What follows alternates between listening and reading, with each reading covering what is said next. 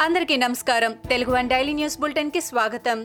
December పదహారు రెండు వేల ఇరవై ఒకటి ఈనాటి ముఖ్యాంశాలు. రాజధాని అమరావతి రైతులకు ఊరట లభించింది. తిరుపతిలో తలపెట్టిన అమరావతి పరిరక్షణ సమితి బహిరంగ సభకు ఏపీ హైకోర్టు అనుమతిచ్చింది. మధ్యాహ్నం ఒంటి గంట నుంచి సాయంత్రం ఆరు గంటల లోపు సభను నిర్వహించుకోవాలని ఆదేశించింది. కోవిడ్ ప్రోటోకాల్ను పాటించాలని ధర్మాసనం ఆదేశాలు జారీ చేసింది. ఈ నెల పదిహేడున తిరుపతిలో సభ నిర్వహించనున్నారు అమరావతి రైతులు. వైసీపీ ప్రభుత్వంపై టీడీపీ అధినేత చంద్రబాబు ధ్వజమెత్తారు. మూడు టాయిలెట్లు కట్టలేని ముఖ్యమంత్రి వైఎస్ జగన్ మూడు రాజధానులు కడతారా అంటూ మండిపడ్డారు. చంద్రబాబు సమక్షంలో రిటైర్డ్ ఐపీఎస్ శేక్షావలి నూర్ బాషా వర్గ నేతలు టీడీపీలో చేరారు. మైనారిటీల అభివృద్ధికి టీడీపీ ప్రాధాన్యత ఇచ్చిందని తెలిపారు. రాష్ట్రపతిగా కలాంను చేసిన సందర్భం ఎక్కువ తృప్తినిచ్చిందని స్పష్టం చేశారు.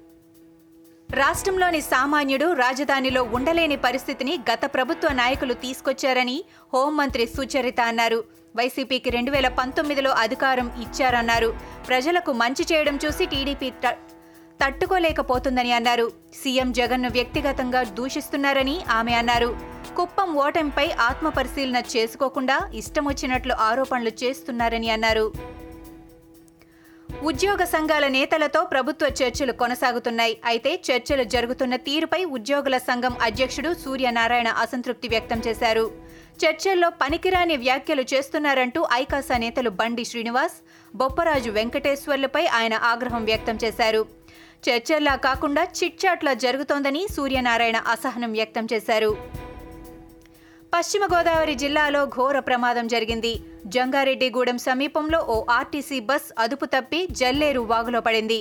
బస్సు డివైడర్ను ఢీకొనడంతో ప్రమాదం జరిగింది. ఈ ప్రమాదంలో తొమ్మిది మంది ప్రయాణికులు మృతి చెందగా మరో ఏడుగురి పరిస్థితి విషమంగా ఉన్నట్లు తెలుస్తోంది. ప్రమాద సమయంలో బస్సులో నలభై ఏడు మంది ప్రయాణికులున్నారు.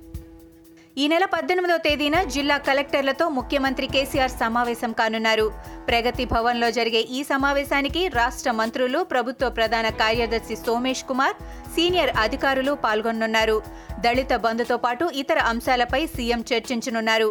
ఇప్పటికే హుజూరాబాద్ నియోజకవర్గంతో పాటు వాసాల మర్రిలో దళిత బంధు పథకం అమలైంది. తెలంగాణలో రెండు ఒమిక్రాన్ కేసులు నమోదవడం కలకలం రేపుతోంది. ఒమిక్రాన్ విషయంలో ప్రజలంతా అప్రమత్తంగా ఉండాలని హైదరాబాద్ సిపి అంజనీ కుమార్ చెప్పారు. విదేశాల నుంచి వచ్చిన వారు కోవిడ్ పరీక్షల రిపోర్టులు వచ్చిన తర్వాతే బయటకు రావాలని సూచించారు. విదేశాల నుంచి వచ్చిన ఇద్దరిలో ఒమిక్రాన్ గుర్తించామని వారితో కాంటాక్ట్లోకి వచ్చిన వారి వివరాలను సేకరిస్తున్నామని అంజనీ కుమార్ తెలిపారు.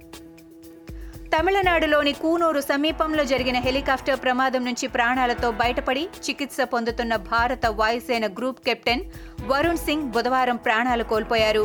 దీంతో ఆర్మీ హెలికాప్టర్ ప్రమాదంలో ప్రాణాలు కోల్పోయిన వారి సంఖ్య పద్నాలుగుకి చేరింది. కెప్టెన్ వరుణ్ సింగ్ మరణ వార్తను ఐఏఎఫ్ ట్విట్టర్ వేదికగా వెల్లడించింది.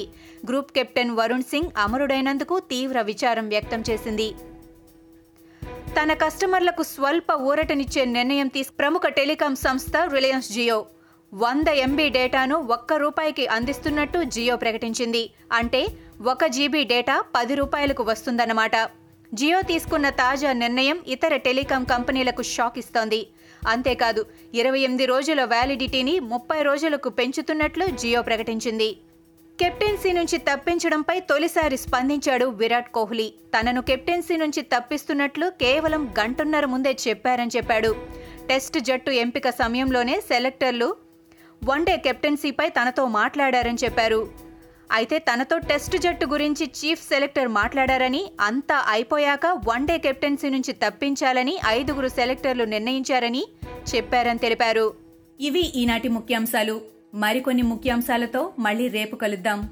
ఈ షోని క్రమం తప్పకుండా వినాలనుకుంటే మీరు ఈ షో వింటున్న ప్లాట్ఫామ్లో కానీ లేదా Google podcast Apple podcast Gaana మరియు ఏ ఇతర పాడ్కాస్ట్ యాప్లోనైనా సెర్చ్ చేసి సబ్స్క్రైబ్ అవ్వండి. కొత్త ఎపిసోడ్ వచ్చినప్పుడు మీకు అప్డేట్ వస్తుంది. అంతవరకు సెలవు. నమస్కారం.